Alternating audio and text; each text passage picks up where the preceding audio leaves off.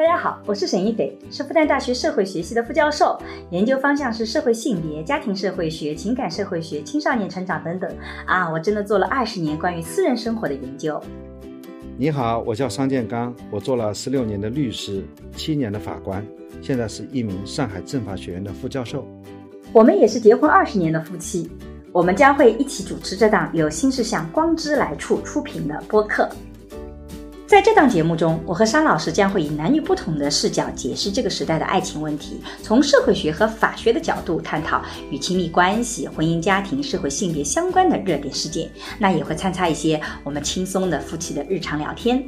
作为女性，你首先不是抗争，首先是觉醒。嗯，就是女性不要告诉自己，嗯，我已经过了黄金期。嗯，你只有觉醒了，你才有能力去抗争，你才有意识去抗争。浪漫爱情会把男性保护女性这种刻板化的东西给它美化了，搞上了一个爱情的外套。这个时候大家就觉得很感动，而没有看出来这个里面权力的不平等、地位的不平等。所以某种意义上讲，十九世纪的浪漫爱情是父权制的一种美化。我觉得真正的男性，他应该是欢迎女性和一起和他在公共的舞台上。嗯。共同发展。其实我们现在会有一种二元对立的想法，就是如果两种观点是对立的，那么持有这两种观点的人也必须对立。但实际的现实情况，你会发现，凡是社这个发展的很好的女性，她可以跟你观点对立，但她并不跟这个人对立。嗯，你自己都没有觉醒，你自认为我已经过了黄金期了，那这就我就可以放弃了。那不就这就是我们教育和启蒙的作用了？就我们有的时候为什么要去读书？为什么要去听不同的人播客？为什么要听很多的过来人的一些经验？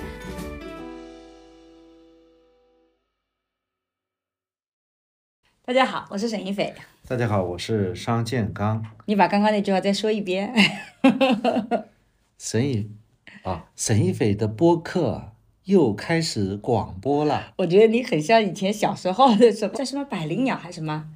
我们那个时候遥远的记忆被拉回来了，我就忘掉了。反正有个节目类似这样子的啊，所以我们今天是聊，其实这个应该是呃呃一周以前我们就准备聊的，但是我们最近好像有点忙碌啊。啊，时间也不久啊。近日，嗯，六十一岁的杨紫琼凭借《瞬息全宇宙》成为奥斯卡历史上第一位华裔影后。嗯，获奖的时候，她鼓励女性，嗯，别让任何人告诉你。你已经过了黄金期。嗯，今天我们就聊一聊从杨紫琼身上得到的关于女性的一些启发啊。我们呢，其实当时想聊杨紫琼，是因为我自己个人很喜欢她。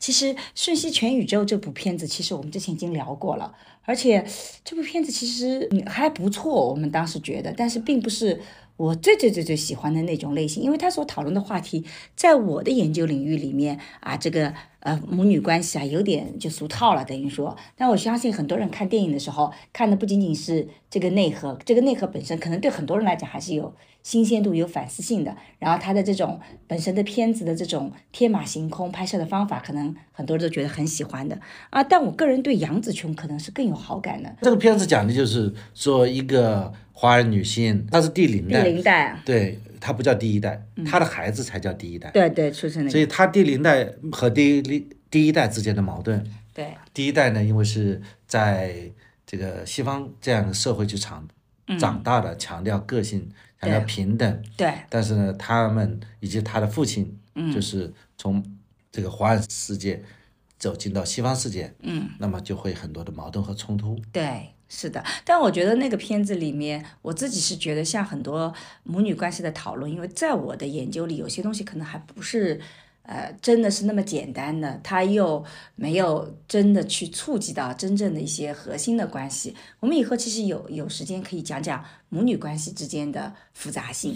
我我自己是觉得这个片子有它非常可取之处，所以我们当时其实是聊了。凡是我们选择愿意聊的片子，一般来讲我们都会觉得有可取之处。但是像我们的风格也不会一味的觉得好，我们一定会觉得里面也会有一些我们真实的觉得好和不好的地方，对吧？对，至于聊些什么，我们现在也忘记了，就听上一期的播客。对，我已经忘掉了聊什么。对但总而言之，我记得聊完以后，有朋友就批评我，觉得说你可能是没有看懂，甚至有人推荐说啊，你应该去听听谁谁谁，他才是一个比较好的答案。但实际上，我觉得做播客也好，去谈论一个片子也好，其实我们反复强调，我们从来不提供一个标准的答案，我们其实谈自己的感受，而所谓的感受，并没有所谓的一定的标准的答案。实际上，也不是说我们就不知道别人是怎么说他好的，我们也不是说。说不理不理解这个评价他好，因为他能够得奖，他一定有他非常难能可取之处，一定有很多他好的地方。只是我们从自己个人的经验来谈。今天我们谈杨紫琼也是这样的，我们也是站在自己个人的经验里面谈。我们对杨紫琼的了解一定比不上，呃，对她来讲长期的粉丝，一定也比不上那些专门做这种影视啊或者这种演员的这种研究的人。但我们很想从呃一个我从社会学的角度，我从自己女性成长的经历，桑老师从一个男性的一个角度那天我看到你转发的啊这杨子琼的这一句金句啊，啊别让任何人告诉你你已经过了黄金期。啊你知道我的回复是什么？啊！对你还挺让我感动的就作为女性，啊，你不要告诉你自己对，你已经过了黄金期。是啊，这一点其实我倒是蛮感谢桑老师的。你好像从年轻的时候就不是很在乎我是否保持年轻这个事情，好像年龄在你的概念里，你不太会对老婆或者身边的人有年龄的要求，所以以至于我也不觉得年龄对我们来讲有什么影响。所以我们来解读这句话，嗯就说杨子雄他说，嗯，不要让别人告诉你已经过了黄金期，也就是说，她表现的是女性对这个社会的一种惯性的刻板印象的抗争。对，但你要一定要知道，其实身边的人是会对你有影响的。比如说，我有的时候会说，哎，呃，我我上课的时候有一次讲到，哎，感谢我的先生怎么怎么样的时候，就学生就会问说，那为什么你觉得男性对你那么重要？你为什么就不能够啊？这个更有独立自主性？其实我觉得那个设想是设想一个人是一个足够的、完全的坚强，完全的生活在一个可以自己主控所有世界的这样的一个状况里，好像那个自由是绝对的，但是我自己一直觉得现实生活比它复杂多了，没有绝对的自由啊，每个自由背后都要靠实力，每个自由背后都有其他的。物质条件、社会支持体系等等去支持你的，而每个人对自己的看法一定会受到他人的影响啊，这不可能不受到他人的影响的。你不要告诉我说你自由就好了，我每次听到这种话都觉得那就是一个另类的毒鸡汤啊。谁哪哪个能够那么自由？你一定受到身边人影响嘛？对啊，所以我的观点是，很多人他并不是社会真的给你造成了什么样的一种压强。嗯，你刚才讲的，对的，就是社会的确给有这么一个女性的刻板印象。但是作为女性，你首先不是抗争，首先是觉醒。嗯就是女性不要告诉自己，嗯我已经过了黄金期。嗯你只有觉醒了，你才有能力去抗争，你才有意识去抗争。你自己都没有觉醒，你自认为我已经过了黄金期了，那这就我就可以放弃了。那不就这就是我们教育和启蒙的作用吗？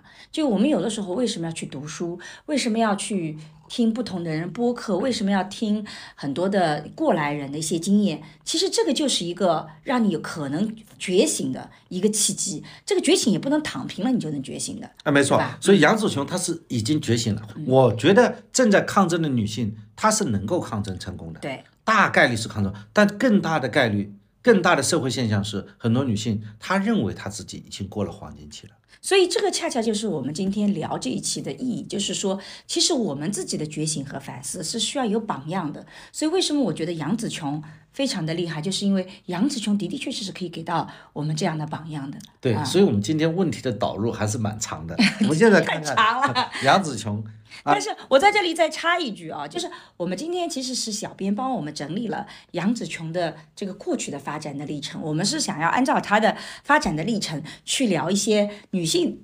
在发展过程中的一些不同的问题，我觉得这个是一个蛮好的一个契机。桑老师也可以作为一个男性来发表自己的感想，请记得收起你的爹味，不要教我们女性做事儿。好的，嗯，这个我们先介绍一下杨紫琼老师。嗯啊，这够尊重了。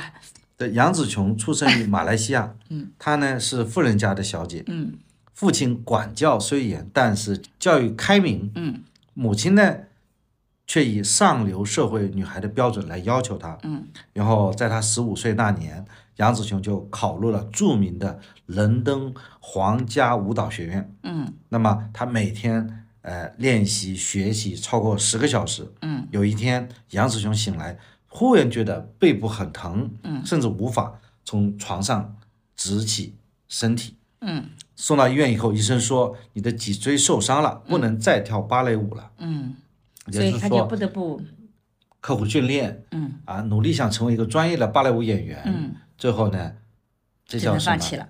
因自己的爱好受伤。哎，但是呢，讲到这里呢，其实我一直觉得很人生很神奇。你学的很多东西，它常常不是在以你想象的方式去发挥作用的。比如说学芭蕾舞啊，很多人会觉得学芭蕾舞最终的价值和意义就是你在舞蹈方面小有成就，或者可以表演一下。但实际上你会发现，在杨紫琼未来的人生里，我觉得跳芭蕾舞对她是一个非常好的一个基础。因为如果你要做武打明星，你的身体的这种韧带舒展疼程度决定了你的动作好不好看。所以你看，她学芭蕾舞。其实打定了他做武打明星的基础，所以他不是以你想象的方式去发挥作用的。然后，其实学芭蕾舞也会让这个人的形体特别正。你看杨紫琼站的时候，整个的站姿要比我的站姿好看多了。我每次拍那种定妆照、拍这个节目的时候，经常摄影师跟我讲说：“陈老师，肩膀往后收。”就我经常会 hold 着，有的时候，然后要挺胸啊，这个怎么样子？就你会有很多的。站立姿势的时候，其实你是不知道怎么是美的，但他学过这些东西，他就会知道。所以你学的东西常常不是以你想象的方式发挥作用，但它一定会发生作用。这个乔布斯其实以前也讲过类似的事情，他以前不是休学了，然后没事可干去学了一个关于字体的这种课程嘛。最后苹果在出来的时候，那个字体是一个很当时已经很吸引眼球的东西。所以我自己是觉得人生里学的东西都不会浪费，只是呢，它不在不是以你想象的方式发挥作用。这个强调了学习的重要性呢啊！你这个我也其实也挺有体会的。啊我原来学数学嘛，对，其实现在做这个知识产权，包括现在做数据研究，听上去跟数学就没什么关系了，实和数学还是有很强紧密的。关系啊。但是你读书的时候，包括原来在数学系待过，嗯，你认为你学数学就应该做码农，对去编程，或者精算师，你当时的老师给你的好的道路是精算师，哎啊，那个也很挣钱的。看来不管你干什么，我跟我要嫁给你的话，经济上都还是比较有保障的。做精算师，他 这个我太熟悉了现在 保险行业这么卷，精算师也可能会失业啊。不过精算师可能会更重要。嗯，但是就是说，你学的那些东西嗯。的的确确，你将来总会是在以后的工作当中会影响到你的。嗯对的。会给你正面的东西。你拥有一项技能，我还不记得我们聊过一个植物学家嘛，啊，对对他们，学画画嘛，对对对，卢宝荣老师。啊，卢宝荣老师，我们前期也聊过了。嗯，对他，因为他会学美会美术，所以他这植物的图画的特别特别的好，对呀这个非常帮助他成为一个好的植 好物学。所以你学一些东西，不要想这个学这个东西有什么用，学以致用。这个致用、致用、致和用之间，其实还不知道是用的是哪里。对但学习总归是没坏处的。就是说，学的东西它常常不是以你必然的，比如说学数学一定是成为数学方面的专家，或学舞蹈就一定表演这种，它不一定，它常常是用不同方式。所以我就觉得，我看很多的人生都觉得有这个特点。你知道吗？前段时间我才知道，我们华东政法大学知识产学院的嗯于波教授，嗯，你知道他开了一门课叫什么？叫红酒品鉴。那为什么？他他上课都是去品酒的，嗯。然后和这个知识产权的原产地保护，嗯。就专门有这门课，每节课、啊每个学期还是每个学年啊，反正就是只招三十个学生，啊，那个课是最好的，嗯，是他们大学的是最好、最火的一门课。最受好评的课，因为同学们可以去品酒。而且那个品酒的过程中，还有跟其实跟知识产权法律这些是紧密相关的，用非常通俗的方式进去，所以他对原产地，就是说 的这个制度，对还有更深刻的理解。是的，所以你，我相信，如除了吕老师能上这门课，其他老师就没上过这门课。对。他教你怎么去品酒我。就在想，我最近其实，在设想是不是做些视频，聊聊曾经看过的那些呃爱情小说，就是我其实也很想请年轻的人来聊一聊，因为我自己年轻的时候看过呃琼瑶、亦舒、三毛、秦凯伦、席绢等等等等啊，如果金庸也包含在进去，古龙也包含进去的话，其实就有不同的爱情的世界。我觉得这个跟我后面做亲密关系有紧密的相连性，因为我真的看的时候，我我真的我我每看一个人都是把他穷尽的。我的我的学习方式是穷尽，就是那种，然后围绕人物来学习。对，然后后面其实很像我女儿的那个年代，他们就开始看什么呃叫什么顾小曼，我也不不知道那个名字啊，绕雪曼啊，我忘掉了。这个大家可以评论里告诉我们一下啊。然后还有像那个小时代郭敬明啊等等等等的，我就觉得每一个时代其实都可能给你不同的东西，你会反映在你的生活里。可能那个时时代它就是给你这些东西的，它其实也是一种学习，对不对？对，其实这个会比较有趣，比方说讲电视剧当中的法律故事。嗯，我一直觉得桑老师你就应该是讲一些普及性的，虽然你这是产权做的特别好，《红楼梦》中的法律，又来《红楼梦》，你能不能搞点现实的这个？啊，这个是最经典的，就类似于这样的。对对对，这个学习它就是和其他的爱好、兴趣是相结合的。对的对的，嗯。那我们再继续聊一下杨紫琼。一九八二年，杨紫琼回到马来西亚，嗯，马来西亚正在选新一届的马来西亚小姐，嗯，那一年呢，杨紫琼呢一举夺魁，啊还当选了墨尔本的叫蒙巴小姐。嗯与此同时啊，杨紫琼和成龙的合拍广告出露头角，嗯，有时候她在一九八二年其实就已经在呃逐步的起来了，然后他一九八她是从选美开始的，对。就成为她年轻的时候蛮漂亮嘛。对，所以有的时候我们在女性学里会去呃批评选美有对男性的凝视啊，或者是对呃女性的物化，这个是一个方面。但反过来，大家也一定要看到，选美其实是给了早期很多的女性是有一个这个机会的。所以，嗯，每一件事情它都有正反两面，它一定也是给到一些可以发展的女性。更多的在公共领域可以出现的机会，这个在以前还是相对来讲比较难的。嗯，我觉得她这位马来西亚小姐是非常好的，因为她在伦敦皇家舞蹈学院这个学习有高学历，对，是吧？而且呢，她是学习芭蕾舞，对这样一个比较高雅的艺术种类，所以这样的话对她的形体啊，对她的气质，应该是很好的塑造。嗯，那么想象她成为马来西亚小姐，总会比 就是说一些没有读怎么读书的人干嘛马来西亚小姐，你歧视我们没文化的吗？哼，那不能没有说花，没有读过很多的书，可能也有智慧呢。但我觉得人本身是有智慧的，你有智慧是没问题的。嗯，但是你读书可以塑造你的气质，好吧，嗯，这个我也是同意的。对吧？读书很可能让你变得不那么灵活，不那么机智，不那么圆滑。哎，这是读书可以给你带来的，但是它给你带来气质的塑造，这是无法否认的。就是读书，它并没有功利性的说，我读了几本书就马上能挣钱，我读了几本书我就一定能够看到自己哪个能力的成长。它其实没有办法做这种高效的、马上的，它是潜移默化的。甚至读书会让你失去赚钱的能力的。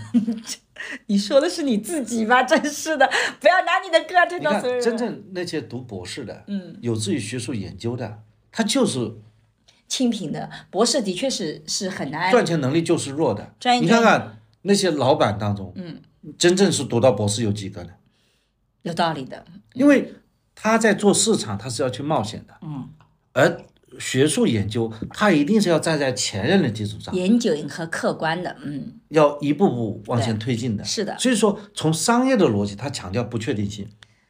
所以你知道吧？为什么我觉得老是说这种什么状元，后面去大家评价他说，哎，好像这些状元发展的也不怎么样，也没有成为大老板，也没有成为什么什么富豪。其实我觉得这个标准本身是有问题的，因为所谓的读书好的人，状元其实是个非常好的专业人才，但是专业人才并不见得是可以发财的，对的，对吧？就是你造这是两，回事情，但是你对社会创造的财富和你自己个人累积财富，它其实是两条路路径。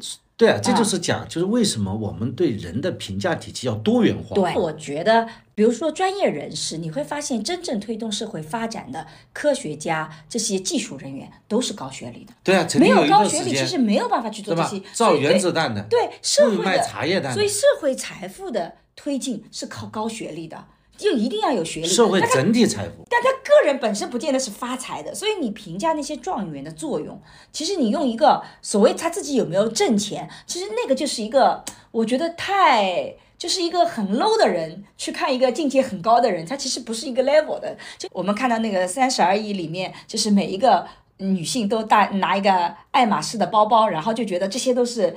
在一起的，其实真实的圈子绝对不是这样子的，真实的富婆圈不是这样子的。第一个，大家不会是说拿一个爱马仕就变成了一个标志体系，没有那么的简单化，对不对？嗯，所以所以说读书对人的气质塑造还是有帮助的。是的嗯我们所以这是读书的作用啊。读书让我们变得宁静，变得安静。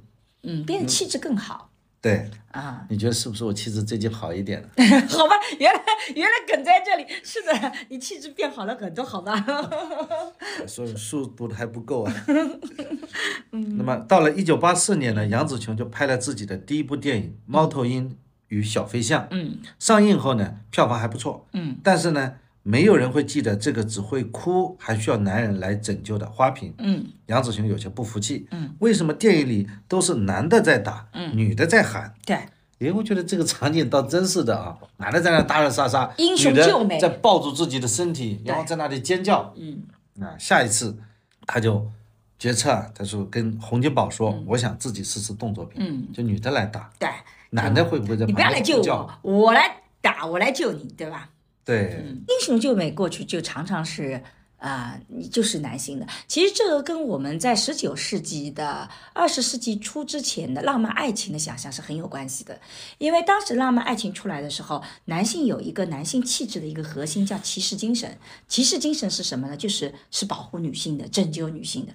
而女性自己的柔弱被保护，可以换取在爱情里的很多的好处，所以你会发现我们在浪漫爱情塑造的时候，我们女性主义有的时候会去批评浪漫爱情，因为浪漫爱情会把男性保护女性这种刻板化的东西给它美化了。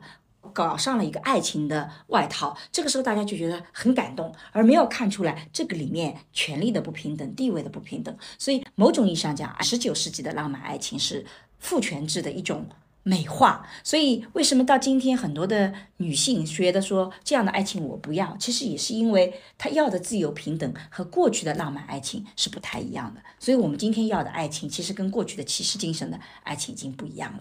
成龙听说以杨紫琼要自己做妲己以后，他说：“别做了，我是为你好，不想让你受伤。”杨紫琼怼回去说：“想让我待在厨房，给你烫衣服做饭，想得美！你们要做的是退后一步，给我们机会。如果我们真的做不来，那就没有借口了。”我觉得这个很有意思的一个点，是我们都知道他不对，可是你会发现杨紫琼和成龙是一个很好的朋友关系。他们后面也提到了，成龙也是经常会跟他讲说，这个呃，跟他讲这个要你要怎么去更好的做个，他也会怼回去。所以我觉得这里有一个很有意思的话题是，日常生活中我们有一个人性别意识已经很强了，那旁边那个人性别意识很弱，你还能不能跟他做朋友？就像我很早就学性别，我还能不能跟性别意识比较弱的桑老师做夫妻？我觉得这个点很有意思啊，你不觉得吗？长龙就这么说说一下，就这么说一下就不能做但成朋友了。龙就是一个大男子主义的典型代表，他要犯了错，他就说犯了男人所有男人都犯的错。成龙是个非常大男子主义，真的是男性至上主义的。我们今天谈杨紫琼，不谈成龙，但是为什么不能够去讨论一下这个问题可以？讨论呢。对呀、请发表你的见解。这我的意思是说，其实我们现在会有一种二元对立的想法，就是如果两种观点是对立的，那么持有这两种观点的人也必须对立。但实际的现实情况，你会发现，凡是这个发展的很好的女性，她可以跟你观点对立，但她并不跟这个人对立，她还会看到成龙身上。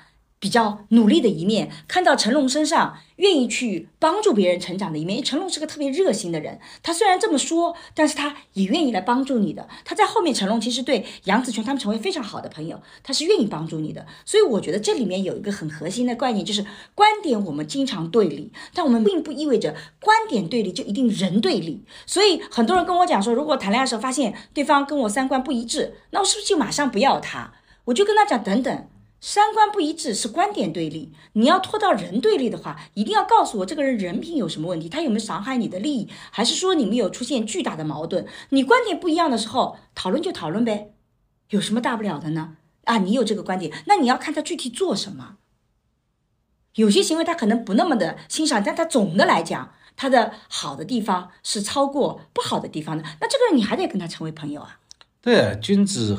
和而不同嘛。对呀，我觉得古人老早就说了，对吧？而且现在这个社会，我这我感觉啊，就是说现在强调性别平等，嗯，但无非是你要去尊重女性的发展的机会，嗯，但，你不能认为女性呢就应该这个，呃，过了黄金期就应该不要拍打戏，就应该去演被拯救者，这些都是不对的，嗯，就是你不能去规范女性，嗯，但是呢，你不等于说，我个人认为。女性呢，就是如果拍一些在厨房里烧饭的场景呢，可以更安全一点，这种观念也是可以存在的呀。对啊，但是你没有把它表现出来。嗯，我觉得这里有一个想法和行动的问题。对，你不能要求男性就认为说女性也可以去拍打戏的。对，那么这样的话，这男性的这种英雄气概如何展现呢？所以，如果在一个啊电视里，它一定会有一个强者和弱者，因为如果都是强强，其实很难演好这个片子的。呃，就像这个《寻西全宇宙》一样的，她的那个老公，老公就是弱的。你会发现，在这个片子里，老公是那个偏弱的，老公是那个唠叨的，老公是那个更加有点像呃等待着。要去不断的被去安慰的，但这个老公到最后也出现了，说他其实也有这个，因为他的身份可以怕他转换一下嘛，他又变成了一个很强的人，所以你看《瞬息全宇宙》，他在设计人物形象的时候是设计了这种各种各样的反转，他的确是突突破了一些刻板印象的，所以这个片子的好，的确是在这里是有好的地方的。对，从杨志雄来讲，他在这个《瞬息全宇宙》当中，他扮演的那个角，也希望有一个更高大的那个王子。踩着云霞来拯救他吧。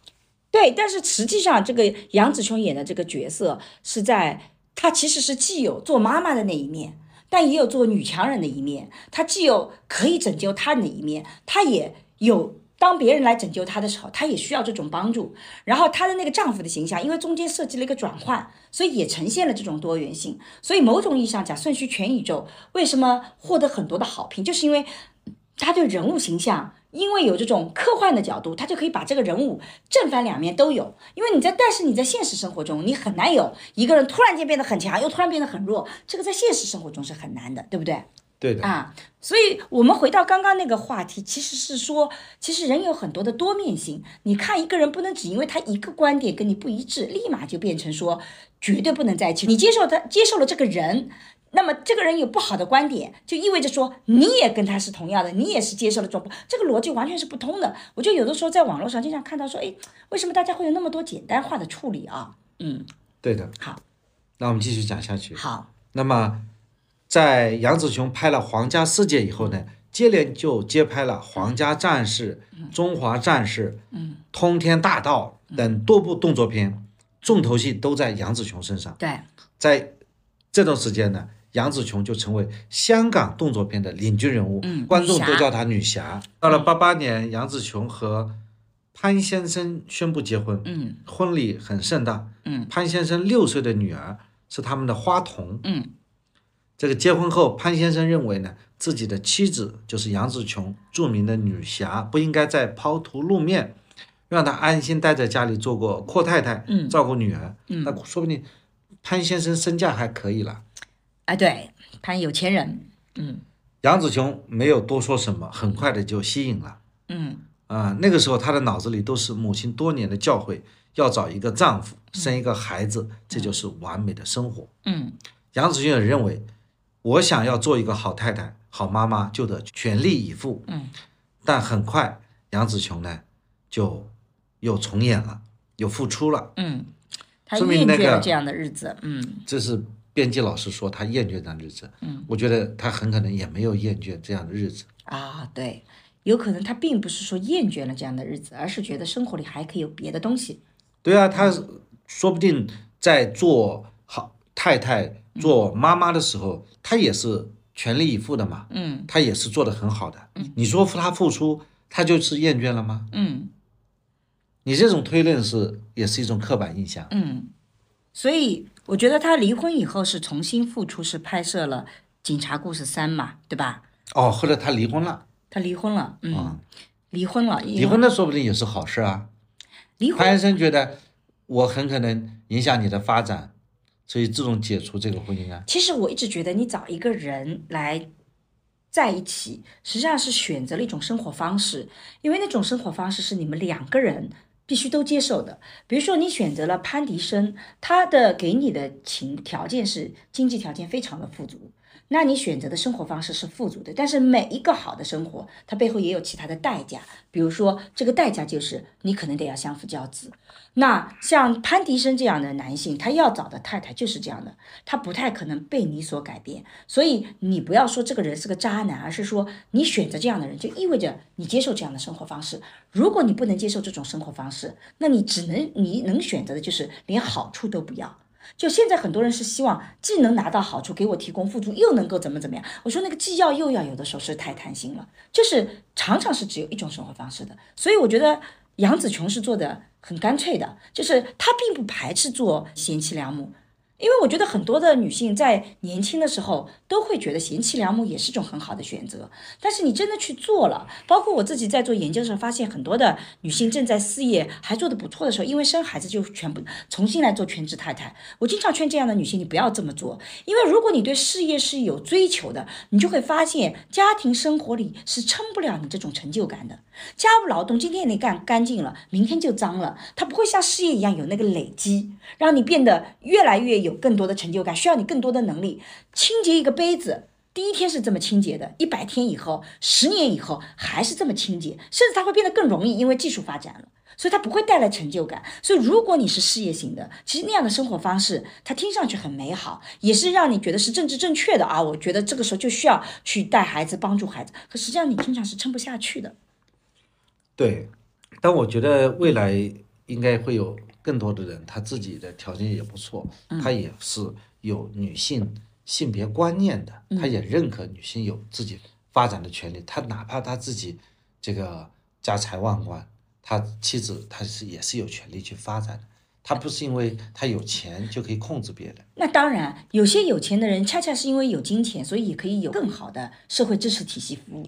所以，其实像杨紫琼嫁给潘迪生，并不是说从客观上必须要他牺牲，对啊，因为好的保姆啊什么，你都是可以用金钱是那个可以来物购买这个服质务的。就能够帮助你，对，既能够让杨紫琼付出拍电影，对，甚至说，哎，你你妈妈在那拍电影，嗯。在片场很长时间，因为你家里条件好，你可以用最好的条件去探班呐、孩子带他去看呐、对啊。甚至说拍了间隙，让他再再回家，这样的话，物质条件是应该是有助于你的这个夫妻，有助于家庭建设对，。但这个里面其实就某种意义上就是观念，就是到，但是大家也不得不理解，八十年代那个时候还是一个相对来讲，大家会更多的觉得哦女性对就要要有时代感，是是是不能放到今天讲二零二三年，二零二三年想想看，已经是四五十年以后了，这个时代变化是非常非常快的。八十年代，你希望说男性觉得女性是要出去抛头露面，就是我对太太的好，可能也会被别人所批评。你是不是缺钱了？比如说，你看我们的社会上常常有这种观点：刘涛付出挣钱，一定是她老公混得不好嘛，要还债嘛。你看，直直到二零二三年，我们还会这么说，而不会说是刘涛不能够舍掉自己的舞台，觉得还是一样。当然，刘涛本身的确有一个还债的过程，但是有很多的你会发现，女性如果她出来。接活了，我们大部分就会觉得说她老公混得不好了。你看今天还会有这种想法，嗯，这样让我压力很大。你有压力了吧？好吧，说来说去原来是我。没有啊，哎我跟你之间又没有这个问题了，真是的。咱们家跟经济没啥关系，反正到现在我也没有怎么特别的挣钱，还得靠你努力啊。嗯好，离婚以后呢，杨紫琼就重新复出，拍摄了《警察故事三》。嗯，这好像我就看了。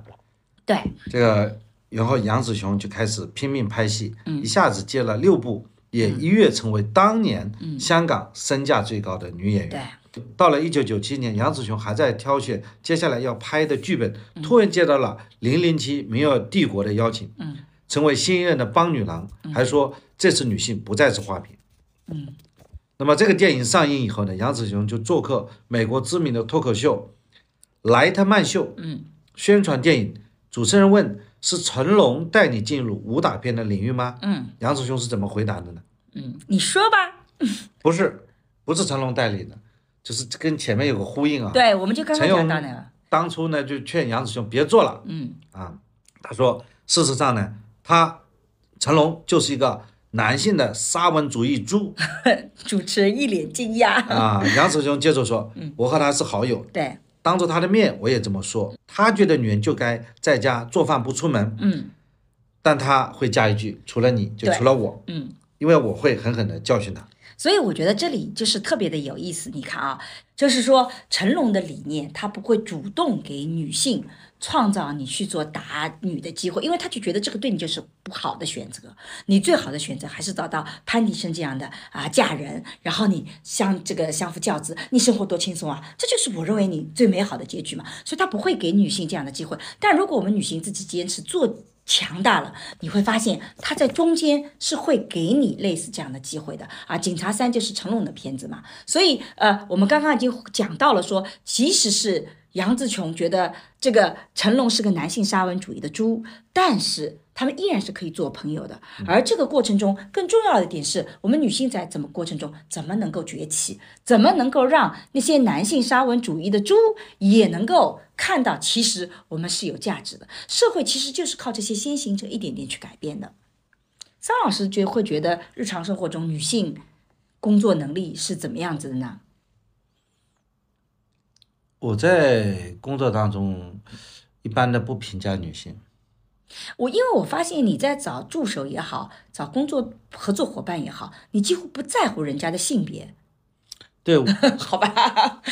嗯，所以其实对你来讲，性别没有那么的重要，只是需要偶尔考虑他的性别，稍微给他一些照顾吗？啊没有做，也没有照顾，很不幸，这些很不幸年没这么照顾人家。嗯，所以对你来讲就是一个工作员工，因为桑老师有一个很简单的逻辑体系，他跟所有人都只有一种关系，工作关系就是工作伙伴，是吧？对，就是互相帮助吧，嗯各自承担吧。嗯。那么什么叫沙文主义啊？其实男性沙文主义就是一个叫我们也称之为叫男性至上主义，觉得这个世界离开男性就运作不了，男性在各个方面都胜过女性，除了在照顾孩子、照顾人这件事情上，所以呃，男性会觉得自己负有这样的责任啊，应该要拯救全世界啊，帮助，也有这样的特权，可以对女性啊指手画脚啊，可以来控制或者是决定女性的人生。所以，呃，很多的男性沙文主义就觉得说，你女性就只待在应该你擅长你的地方，而你擅长的地方就只有厨房和卧室。哇，这个说这种话的男性往往觉得女性已经占领了他的空间。男性沙文主义其实，在八九十年代还是比较多的，因为那时候性别意识不太强大。但现在其实也有，我觉得其实讲这种观念的人，他内心里有一个，他比不及比不上女性，就你说他其实有恐惧、害怕，他有害怕，啊。他有自卑心理，啊，他觉得你怎么跑到我的客厅里面来？了？嗯。客厅应该是我待的地方，嗯。他有一种不适感，他才会去觉得你应该回到厨房，嗯。回到卧室。嗯，是的，我觉得真正的男性，他应该是欢迎女性和一起和他在公共的舞台上嗯共同发展。嗯。从这个意义上来讲，成龙同学很可能害怕杨紫琼 抢了他的打戏。呃，有可能，嗯，是的，嗯。明日帝国以后呢，杨紫琼就回到美国拍电影，嗯，然后认识了这个国际汽联的主席让托德。虽然他中间也会有各种各样的爱情故事出现，但是实际上他第二次走进婚姻，对他，但他都不这个托德呢，从来不给杨子雄压力，嗯，也不让他放弃自己的工作，嗯，托德在赛场忙碌的时候呢，杨子雄也会站在这个托德的身边，嗯，满脸满眼都是欣赏，嗯。采访当中，杨子雄一脸甜蜜，说：“我很有福气，做我喜欢做的，还有一个疼我爱我的人，嗯，他也很支持我，很尊重我。”嗯，哎，这么一比较啊，嗯，他这个潘迪生境界就不一样了。托德之间啊，有点不一样啊。对，啊，但是我觉得女性其实是之所以杨紫琼能够遇到让托德，是因为杨紫琼也足够优秀了。杨紫琼在年轻的时候碰到潘迪生的时候，除了年轻貌美以外，她其他的东西也不那么的多。那个时候的杨紫琼，她想要吸引让托德，其实也很难的，因为精神层面有的时候还不见得一定在一起。所以杨紫琼自己的发展中间，她也经历了很多的爱情故事啊，然后经她也自己觉得说，哎呀，这个自己不太。想要结婚，也不想要生孩子，也不做传统的女性。但是，当她真的遇到一个人，她自己的精神境界、理念高的时候，她会遇到了更优秀的人。更优秀的人里面，就会有更多性别平等的人。这个时候，你就会发现，你就会遇到那个非常合适你的人。这个时候，你会觉得是很幸福的。所以，我觉得现在我们很多时候强调女性的意识觉醒，常常只是在精神层面，好像你看些书，你。你你你自己啊，这个读几本心理学，你就能意识觉醒了，你就能怎么怎么样的？其实不是的，你真的是要在其他的各个方面，你都要成长起来。你不仅要社会地位，你要努力的往上拔一拔，你的技术能力要拔一拔，你各方面都要拔起来，你才能遇到那个更优秀的人。那个性别意识平等的男性，往往也的确是更优秀的男性。所以不是简单的说啊，你就在那边就老是抱怨说啊，身边没有。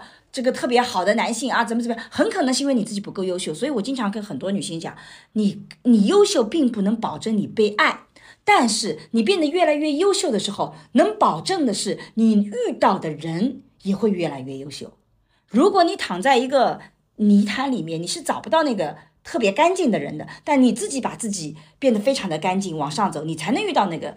更干净的，我觉得杨紫琼其实这个人生就是在她越往上走，她就能遇到更优秀的人。所以我是一直鼓励女性要变得更优秀。但是你别以为变优秀了就能遇到一定相爱的人，你爱的能力还得重新学习。嗯，我呢有一些不同的看法。好，因为杨紫琼之所以愿意再次走进婚姻，嗯，说明她也是认可婚姻的。嗯，因此呢，我认为她。和原来的潘先生的婚姻也不会让他对婚姻产生讨厌。对，你说那个婚姻虽然以离婚为收场，但是也不是一个特别，就是在不是个悲剧，就说也是成长起来了。在合适的时间遇到合适的人，嗯，然后这个时间过去了，双方都是不是说离不开对方？对，呃，他们他们为了更好的各自的生活，嗯，非常友善的。结束了婚姻呢？嗯，至少我们没有看到他们之间在离婚当中相互撕的八卦，那我们就应该理解他们是相互祝福的。对。那么他到了这个让托德，那么他很可能是有这种性别的观念啊。对。但并不是说有性别观念的人，他就比那些没有性别观念更优秀。呃，我觉得那个优秀和不优秀，它其实是一个不是线性的，就是你要去评价优秀不优秀的话，你评价的标准太多了。比如说潘迪生非常成功的一个商人嘛，对呀，所以他当然也有他的优秀一面。但是我的想法是，你想想看，杨紫琼当时她自己漂亮、年轻，她自己的性别意识、这种平等性还没有到达她十二年以后的这样的一种高度。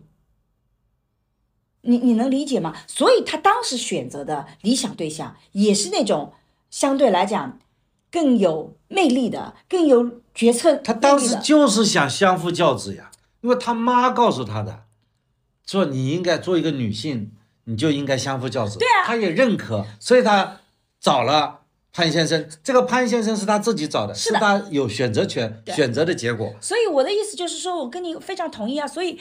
杨紫琼当时找的就是其实是符合她当时的一个理想的呀。对，所以后来后来是因找了为她成长，也是他自己找的，是因为她在成他长。觉得女性和男性对是这个要共同的在职场上的机会，是杨紫琼在变化，是在成长也好。所以呢，我们不是谈的是一样的事情吗？也就是说，我认为说，其实他跟潘迪生的这个婚姻不是不幸的，他恰恰也是去做了自己理想中的事情，然后发现原来那不是真实我想要的。人有的时候理想的画像跟你真实想要的东西它不一样嘛，对不对？所以你可能是在这个过程中间发现啊，我原来一直觉得很理想，结果我发现我进去以后。不是我所想要的那个东西，那么我就走出来，那那对婚姻是有价值的。那么随着他自己的成长，随他变得更优秀，他就能遇到一些更跟他在性别意识上同等的这些群体，因为他在成长嘛。所以我在这里强调的是说，你不要等着天上掉一个所谓的性别平等的很优秀的人，而是你自己得要成长起来，你能够接受那种多元化，你才能够更能够遇到这样的人。这个点，尚老师应该是同意的吧？对，你自己要有这种选择的框框，对你就能够找到你想要的人。对就是你你慧眼才能识英才对嘛，，嗯啊，这个千里马常有，伯乐不常有。嗯所以在女性去，嗯，比方说杨紫琼，她选择潘先生和选择原来的 Run 先生，嗯对吧？都是她自己选择的。那么是的，她有不同的眼光，所以她选择了不同的对象。对。然后呢，他之所以有那么多的选择权，因为他足够优秀。对，所以小编问我们的问题是什么样的另一半才会让女性在婚姻中感到舒适？女性的理想另一半应该是什么样的？其实这个问题它是个动态的问题，就像刚刚桑老师提到的，在女性在一九八八年的时候的杨紫琼，她的理想一半就是一个。经济条件也比较好，能跟他聊得来，有这种男性的这种理性魅力的人，所以他觉得这样的一半是让他舒服的，然后他也去尝试了。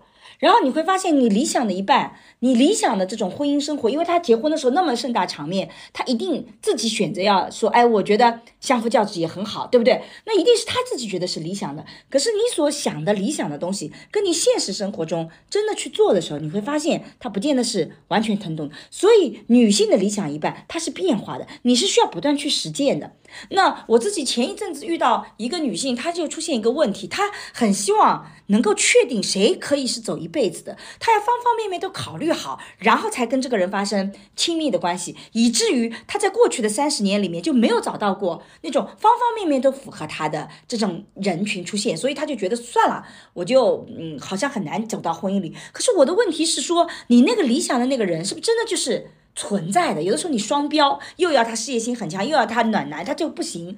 第二个，是不是理想型的东西一定就是你真的喜欢，你都不知道，所以你是要去实践的。你的理想模式也会不断的变，而那个舒适的度，其实是你自己在自己跟自己对话的时候，慢慢才知道什么样的生活是我可以更幸福的，对，对吧？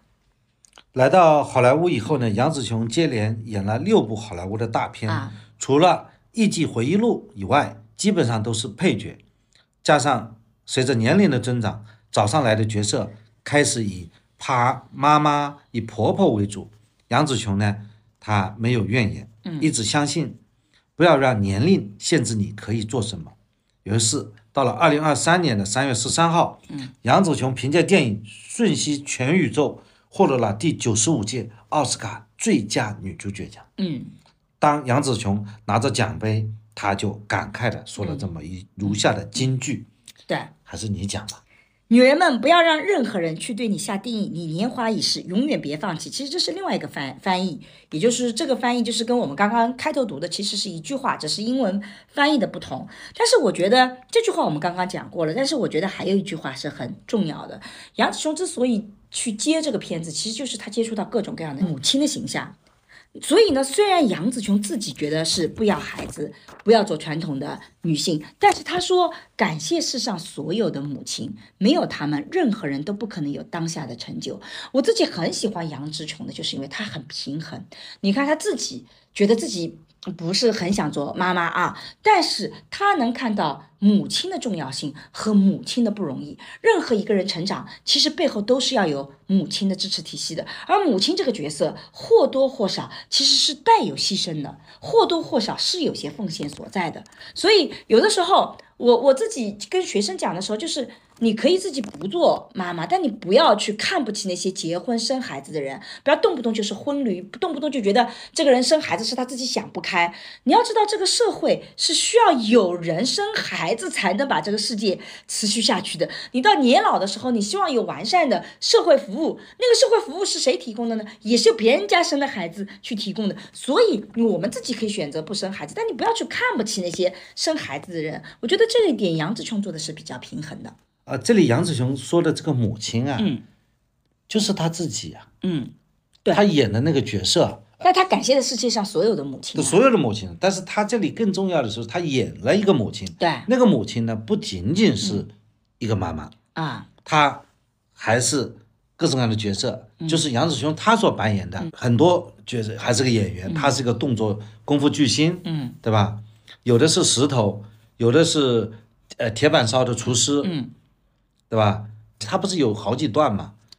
你还后来，这特别是在那个《全息全宇宙》里面，那个石那个石头之间的对话嘛，嗯，他跟他女儿对话，然后变成各种各样的一种对话嘛。对，就那个场景，还是我觉得要看好几遍才看懂的。对，但是以这个《顺势全宇宙》的那个主角叫秀莲，她其实有的时候会成为功夫巨星，有的时候是超级英雄。可是在这个电影片里面，并不是所有的这些角色都是母亲。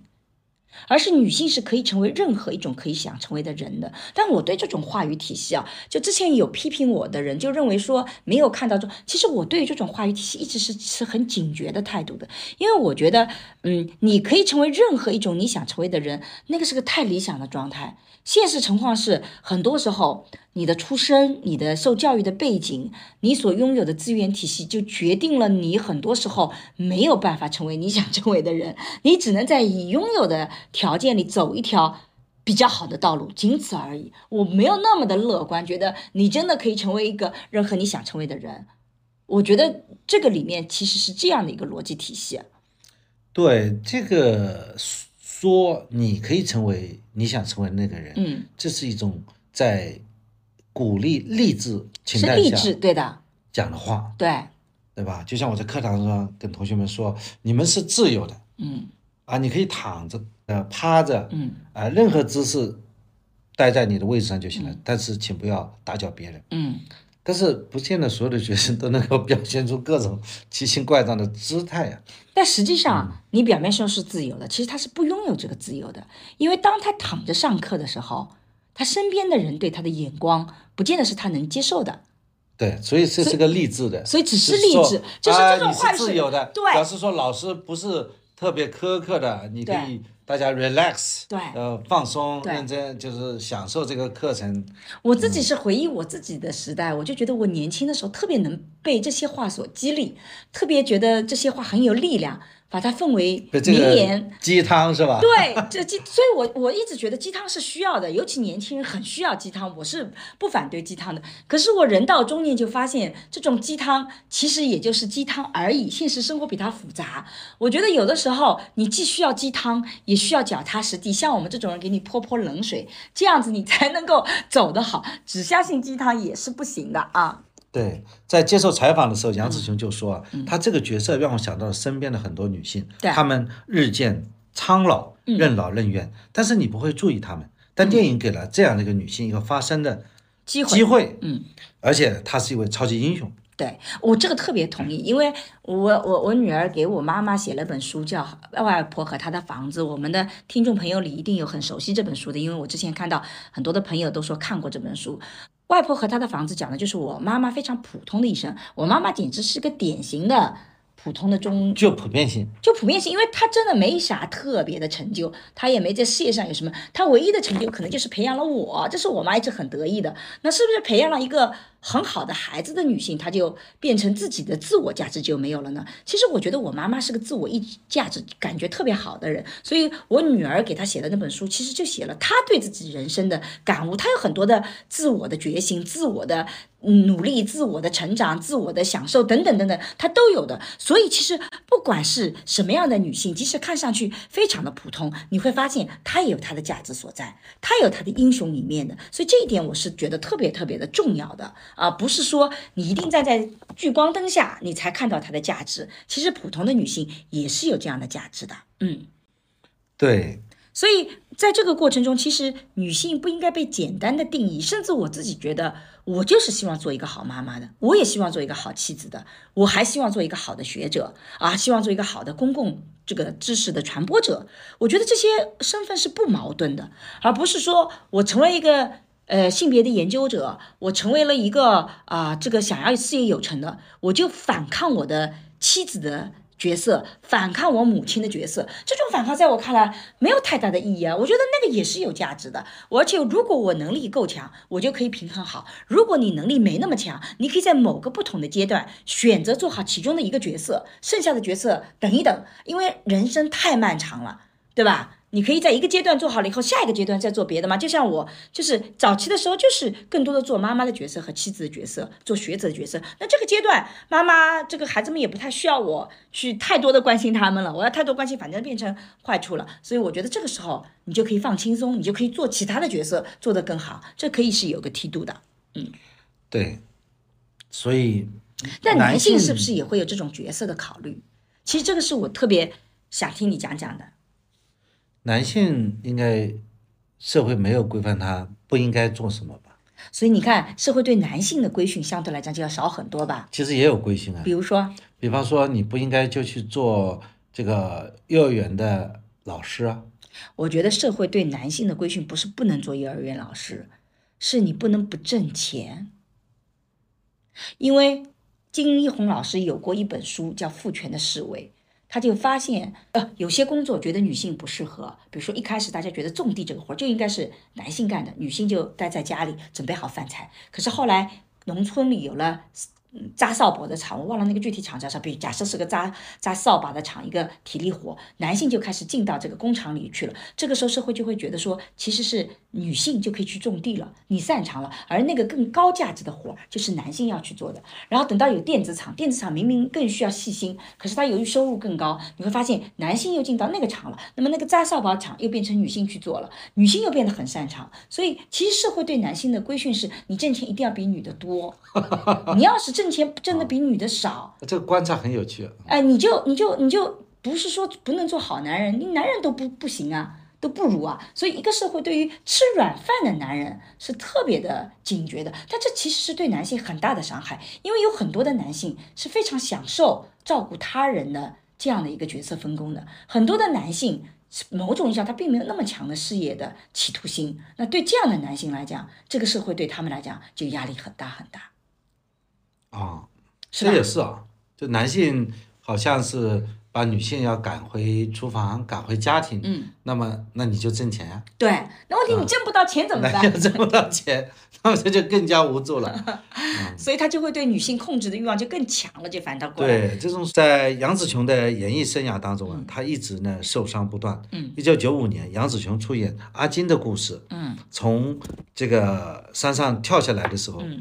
在角度出现了问题，头呢落在两个垫子的夹缝当中。嗯，在落地的一瞬间呢，嗯，杨子雄听到自己的背部咔嚓一声，嗯，接着双腿就是折了过来，嗯，打到了后脑勺，嗯，这个无法动弹。嗯，这次杨子雄的肋骨断了三根，嗯，从脖子到身体都打了石膏，伤的还是蛮严重的。在拍《皇家师姐》的时候呢，嗯。啊，有一次导演看到杨子雄的手肘是黑色的，嗯以为是有灰，伸出手呢，一边弹一边说：“怎么弄得这么脏？”嗯弹了几下呢，没有弹掉，才发现呢，那个根本就不是灰，全部都是淤青啊。说明这个杨子雄在拍这个武打片的过程中啊，经常受伤。嗯，那么他也是一直这么坚持下来。哎，所以桑老师，你是怎么坚持做？你自己想做什么东西是鼓励你坚持，因为你是一个特别奇怪的人，就从早上开始工作，然后可以不停歇的工作，而且一年四季如此。我有的时候会很吃惊，因为这种坚持是我完全不能够企及的。我经常是干了一会儿活儿就觉得要休息一下了。你是怎么能做到一直这么坚持的呢？主要是因为责任吧。什么叫责任？就是你得去完成一个个的任务啊。啊。比方说，你要在一个时间，嗯，去参加一个研讨会，嗯，那你在答应了，首先你不能不答应，很可能人家请你做研讨会呢，也是你认识的，嗯，人人家认可你的，嗯，那你要去参加这个研讨会，虽然参加研讨会也没钱，但是你还是去，对，那为了这个研讨会，你还得去准备，那你可以拒绝啊，像我的话就经常拒绝啊，然后你参加完研讨会以后，还有另外一个这个。什么活动你还得要去？那为什么你要去参加一个一个的事情？那你为什么？然后接下来你回来，你还要去写论文、发表文章，你可能就不断被挤压的，就是睡眠的时间。那你为什么不拒绝呢？那你只能在这个 活动、那个活动的路上，在那里小息片刻，就找到一个可以呃不用打鸡血的时候，你就眯一会儿。那所以我的问题是，为什么不拒绝一些这些活呢？因为像我的就特别擅长拒绝，很多的邀请我都可以直接就拒绝掉了。那很可能还没有这种拒绝的勇气吧？底气没有吗？我觉得是不是因为你即便是你到了，就是说另外一个圈子，嗯，他也有他的这个你无法拒绝的人。比方说你在做律师的时候，你很可能大家都是讨论这个实务研讨会，那么你在做法官的时候，就很可能就是一些这个。法律适用研讨会，现在你到学术的时候，他可能是就理论研究研讨会。所以我觉得桑老师其实在坚持做的时候，你其实有两个东西一直在影响你，一个是你相对来讲还比较热爱这样的一个领域，是吧？对，这是一个理由。你想去听听别人怎么想，就你很关于这个问题啊，别人的研究做到什么样的程度，你，你才能够去做自己的研究啊。第二个呢，你有目标感，就是你经常会有很明确的。我要做到怎么好的目标感？因为有很多的事情你必须去做，这是我的任务。嗯，就是说你现在国家在数据法领域制度还没有建立，嗯，国家的这个政策已经出来了，嗯，制度还没有，理论体系还没有完成，对，我着急啊，原来还着急那个，对，是不可以不同意，对。任重而道远。我们在讲那个做教育研究的时候，就发现激励一个人做的一件事情坚持做下去，常常是三个要素，至少要占其中一个要素。一个是热爱，就你真的很喜欢这个事儿；然后第二个呢，就是你有目标，你必须要完成这个东西，你有这个责任感；第三个就是回报，就是有。金钱或其他利益方面的回报，所以这个三个其实是能让你坚持下去的。但是很有意思的是，前两天我遇到一个还挺牛的，自己发展的很好的，然后我就问他说，是不是因为就他这个行业他这么做是因为他比较的喜欢？他说不是的。我说那那是什么？他说就是很能挣钱。他的逻辑体系是，所以他的回报比较好，回报比较好。然后三个当中，他也是加总的嘛。如果是一百分，嗯，加起来一百分。比方说你喜欢是十，嗯，对吧？第二个呢就是可以用这种方式，目标对是，对二十，嗯，但是你回报达到七十，那你也能，那也是一百分，对，你能坚持。如果说你的喜欢是七十，对，这个目标呢是十，嗯，回报是零，你加起来也有八十分，对你也能坚持，对，因为你回报你你相信会有回报的啊。所以其实很多的时候，我们说大家是怎么坚持下来？杨紫琼怎么坚持？我觉得杨紫琼的坚持，第一个回报应该在娱娱乐圈，就我所知，回报还是可以的。第二个呢，他是热爱的，然后他相对来讲也一定是有责任感，想把它做好的，所以加起来的分数是很高的。那我们在日常生活中，当我们自己要坚持的时候，其实常常。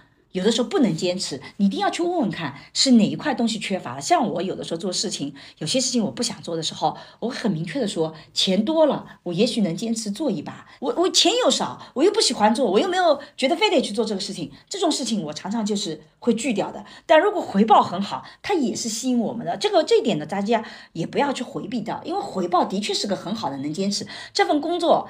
不怎么样，也很呃无聊，你也不太热爱，但他收入很好，你会发现很多人还是能坚持这个的。所以，如果我们觉得不能坚持，一定是这三个要素里面这个一定是加权加起来都过不了那个及格线了，这个时候就会有问题。那么如果要坚持做一件事情，你无非是在这三个角度里面去找到一个能把这个分子拉高的。我觉得这个就是能坚持做一些事情的原因。那么小编问我们的问题是什么样的事情是值得我们坚持的？我觉得综合考虑，综合考虑，对吧？这个兴趣、目标、目标以及回报，对，那你去用三维角度一加。大于六十分，我觉得这就可以坚持了。是的，啊，如果三个加起来都都没有办法让你满意，那就没办法坚持。你想坚持也做不到。对的，所以不是说自己强迫自己就能做到，因为强迫的时候，热爱这个分数也就很低了，对吧？还有一种坚持，嗯，他就做一天和尚撞一天钟啊。这也坚持的很好，对吧？天天放弃也是一种坚持放弃。也不是很喜欢，嗯，回报也不高，嗯，目标感也不强，然后他就。天天就这么坚持着活着也不容易啊！他不是坚持啊，他就变成一种习惯了啊，就习惯了。对，什么叫坚持？坚持就是说你内心里还是要有一种意志力。对，还有一种就是习惯。嗯，是的，习惯有的时候是挺可怕的，因为习惯的话，你习惯就会导致惯性的。对，然后就温水煮青蛙。等到有一天你想改变的时候，你会发现你既找不到自己热爱的事情，你也不太有目标感。那我的习惯就是坚持，你的习惯就是坚持，好吧？原来梗在这里。习惯坚持，习惯忙碌，对，习惯有目标感，习惯有很好的兴趣。所以我就是那个拖后腿的嘛，在你过去人生里面。啊，没有拖后腿，没有影响我。比如说，我今天是希望跟张老师晚上一起去看电影。所以呢，我就会提前跟他讲，今天要几点几分到家要去看电影，那算不算对你坚持努力工作的一个拖后腿？这是任务，这也是任务。就是你完成，你接受这个任务，嗯，然后你要去完成它。也就是说，跟我保持好的亲密关系，某种意义上也是你的责任所在，也是要去坚持的吗？对，也是需要去完成的一个任 任务吧。好吧，我觉得这点挺好的，请你继续坚持啊。对。好的，我觉得生活嘛，就是有方方面面。嗯。啊，你有这个学术研讨的任务，嗯，有这个啊实务法律适用的任务，你还有这个啊可能是服务社会、法律服务的任务，还有这个家庭生活任务，还有对子女的任务。嗯，人就是生活在各种各样的任务当中。对，嗯，完成一些任务，然后在这完成任务的过程中会有。成就感，嗯啊，也有把它作为一种兴趣，对啊，因为热爱所以坚持嘛，对，但也因为有成就感，所以其实更能坚持。当然，如果有经济回报，我自己觉得也是个好的坚持的理由啦。但实际上这种机会现在也不多。嗯，好的。那我们讲杨志琼就拉拉杂杂的讲了很多。你总结一下，你从杨志琼那里你能够。有哪些启发呢？我觉得杨志琼给我最大的一个特点就是他不设限，然后他勇于尝试，而且他对自己的过去很多的尝试他不后悔，他把每一个过去都变成了他未来的积累。比如说他相夫教子，你会发现他不太抱怨那个阶层，他从来没有说过那个就变成好像他没有变得更好的理由，他是把每一步都变成了他的积累，每一个都是有价值的。当他想要重新出来的时候，他就努力。去找这样的机会，他们会。变成他的积累吧，积累。是积累吧，积累啊，积累。累积累积啊，对对对，基础。下一站的基础。啊，所以他没有说太多的抱怨，然后他特别愿意去突破，给自己很多的可能性尝试，然后他一旦决定不要，他也很干脆的不要，没有特别的拖泥带水。一方面是我觉得他身上有很多值得学习的点，所以我们把它拿出来，也可以很多反思的点。但第二个我觉得有意思的是，或者很重要的价值就是，其实这个女性的成长和发展需要有领军人物去突破的。同样的，亚裔在世界。舞台上要让大家看到，也需要有这样强有力的人去突破。他做好了，对他做好的榜榜样，后面的人才会更多的机会。所以，我们有的时候很想把那个最上面拉下来，以为拉下来就我有机会，其实不是的，因为他创造更好的，大家更多的认可，蛋糕做的大，下面的人才会有更多的机会。我觉得那个是特别特别重要的。所以，每一个人其实都在不同的领域里发挥自己的作用，但的的确确有些人。他的功德更大。就像我最近看的《重启人生》，我不知道有没有朋友看过这个剧的，我也准备最近做个视频去聊《重启人生》。我觉得功德每个人是有大小的，那有些人功德的确更大，是值得被肯定和赞赏的。杨子雄对我来讲最大的吸引力还是他不断的转换他的生活场景，嗯就是他人生有很多的尝试。那他走进婚姻，离开婚姻，嗯再走进婚姻，嗯他不给自己设限。去香港，去好莱坞，嗯。啊，就是他不断地去尝试一种新的生活。嗯。当然了，他有他自己热爱的这个演艺事业，嗯。而且呢，即便是成功的时候，他坚持，在他拿小角色、拿配角的时候，他仍然不嫌弃。对。我觉得一个人，呃，只有去不断去尝试一种新的生活状态，你才是为了一个更丰盛的生命对，abundant life，abundant 啊 life，、一个更，他就是为了一个更丰盛的生命。嗯，我想从杨志雄的这个角度来讲，他早就财务自由了吧？对对，但是他呃，并不因此说我就呃可以歇下了，或者我就可以享受生活了。他反而是说，他不断去尝试新的一种状态，以此来感受生命、体验生命、享受生命。但其实这个体验并不是像大家想象那么容易的，因为比如说像桑老师，他从自己一个领域转到另外一个领域，其实那个心理落差是需要去克服的。就是你在那个领域里，你已经是大佬级的人物，那你转到一个新的领域里，你不得不又从比较基础的这个角度一步步往上走，对吧？然后杨紫琼也是这样的，她在港片里面可能已经是在 top 级的演员了，可是他到好莱坞，他得又得要从比较小角色开始做起。其实那种落差，其实是不是所有人都能够去承受？但这个恰恰是发展，就是每一次当你觉得在不舒适圈的时候，很可能就是你新的发展了。是，所以我觉得杨紫琼给我们更多的人一启发，就是说你在一份工作当中，你去做，你可以做得很好，也可以做得很热爱，可以做得很有成就感，甚至很有回报。当然了，你也可以去尝试一种一份新的工作，对，它也可能去给你一个新的人生。对，所以说，并不是说你做原来的这个工作做的不好，你才会到新的工作。是的，恰恰是你要前面的工作先做好了。对，也并不是说原来那个婚姻很糟糕，所以你就啊、呃就因为厌倦所以离开了。对，其实所以说和所以大家呃做判断的时候，它不是一种说因呃呃肯定 A 就否定 B，对，就或者说肯定 B 就否定 A，对它就是一个应该是各种状态都是自己做好选择，嗯，同时要尊重每一个状态，对，尊重每一个片段。嗯这点我觉得桑老师讲的特别特别的好。看来桑老师也是一个有很多故事的人嘛。嗯，然后我们其实最近很想做几期关于呃有关法律方面的桑老师专业特长的这样的个播客，因为其实呃我们一直在评论里面，我一直看到很多人很怀念桑老师早期几期谈。法律的时候的那个专业的魅力，但是呢，我们在选题方面一直有点犹豫不决，因为桑老师现在的研究方向我不太懂，所以 这个，所以我们也很希望大家可以给我们提供一些建议和意见，我们在后面的时候会考虑去讨论类似这样的话题，也希望能够更多的帮到大家，有大家有共鸣的。法律方面的事情呢，相对也就是比较明确的，或者嗯相对比较明确，就是碰到什么具体案件，法律是什么规定的，嗯这个呢，就是在我们叫它法律咨询，它往往都是强调个案的。嗯那么另外一种就是说。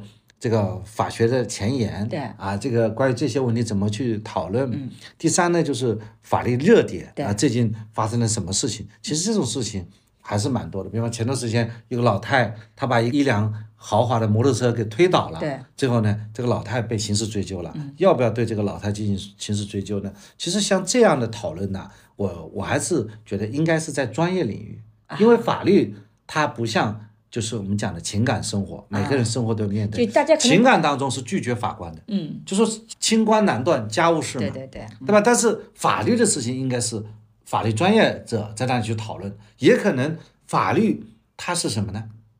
法律就是对人类苦难的一个总结，啊，但是我觉得还是很多东西，嗯，要避免所谓多数人的暴政，嗯，就大家都觉得这个人该去处罚，但是就就像耶稣所说的，谁是无罪的呢？对，就是怎么样做到罪责刑相一致，嗯，所以这些东西啊，可能还得要要要经过这个理性的思考，对。而不应该是把它变成一个情绪化的啊情绪化的一种宣扬，我应该支持谁，应该不支持谁。嗯，当然了，如果有特别好的选题呢，也可以尝试若干的啊。嗯，好的，我们也希望在未来在评论区有跟大家更多的互动，我们也会定期有那种呃读评论的这样的一个播客出来。如果说以前的评论呢，嗯，没有读的话，你觉得还还要我们去评论一下呢？就在这下面。对，可以啊，告诉我们，就是可以写的稍微长一点，嗯，那是什么一件事儿？嗯，我们来评论一下。对，行，嗯，好，好，那今天就到这里，谢谢大家。好的，再见，拜拜。大大家好，我是沈一菲。二零二一年的夏天呢，我向大家承诺，我会给爱情课做一个升级。那二零二二年的冬天，我来兑现这个承诺了。爱情课的沟通彩蛋终于来了。如果是已经购买爱情课的朋友呢，哎，你将免费拥有这五节课，这也是我送给你们的礼物。那如果还没有购买这个爱情课的朋友，也不用担心，哎，我们目前的价格还是维持在升级前的原价。为什么我在爱情课里去做这样的一个沟通彩蛋课呢？是因为我觉得我在做完爱情课以后，其实我是接到了各种各样的反馈，这既是我前进的方向，让我觉得很有意义，同时也让我发现说，在这个课程里，可能有些具象的问题，我需要更为系统的去解答。那我在过去的一年里，也通过这个视频啊，通过直播啊，也讲了一些事情，但是。真正要解决问题，其实它是要有个系统的框架，只有成体系的知识，才能真正的帮你解决问题。所以有的时候你做一个视频也好，你有的时候只能涉及一点啊，那你放之四海的时候，你放到各种沟通场景里，你就会发现陈老师这个讲的不对。所以我更希望通过一个系统的课程来帮助大家去解决我们在每一个不同的阶段、不同类型的沟通里，我们遇到的核心问题是什么？什么是比较有用的方法？哎，大家怎么？能够更愉快的和别人形成链接，能够鼓励自己更勇敢的跨出一步，甚至你会发现，这个沟通课不仅仅只是针对爱情的。我的团队小伙伴听完我的课以后跟我讲说，沈老师这个课在职场也是一模一样的逻辑体系，跟我爸妈交流好像也是这些点。是的，它其实也会有一些适用的场合，当然职场的有些沟通有权利关系会略有不同，但是它也会给你很多的启发。所以我是觉得，其实我们学习一些沟通的能力也是。是非常重要的啊！如果你想系统的实践爱情里的沟通的话，请移步光之来处。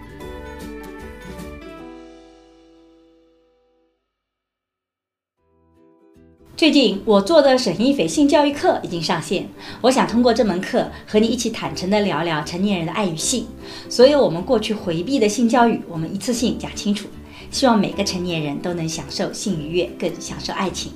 为了回馈一直关注和支持我的粉丝，如果你感兴趣，欢迎你搜索公众号“光之来处”去看一看。我和孟尝合作了一档付费播客，在二零二一聊性别，希望能帮助你打开对性别的想象力，做更自由的人。如果你感兴趣，可以在我的播客主页或者搜索公众号“光之来处”加入学习。我和新世相也合作了一门社会学爱情思维课，希望能帮你提供对爱情的结构性观察。如果你想要更系统的去看待亲密关系，也可以在公众号“光之来处”加入学习。好啦，今天的播客就到这里，谢谢你的收听，我们下期再见。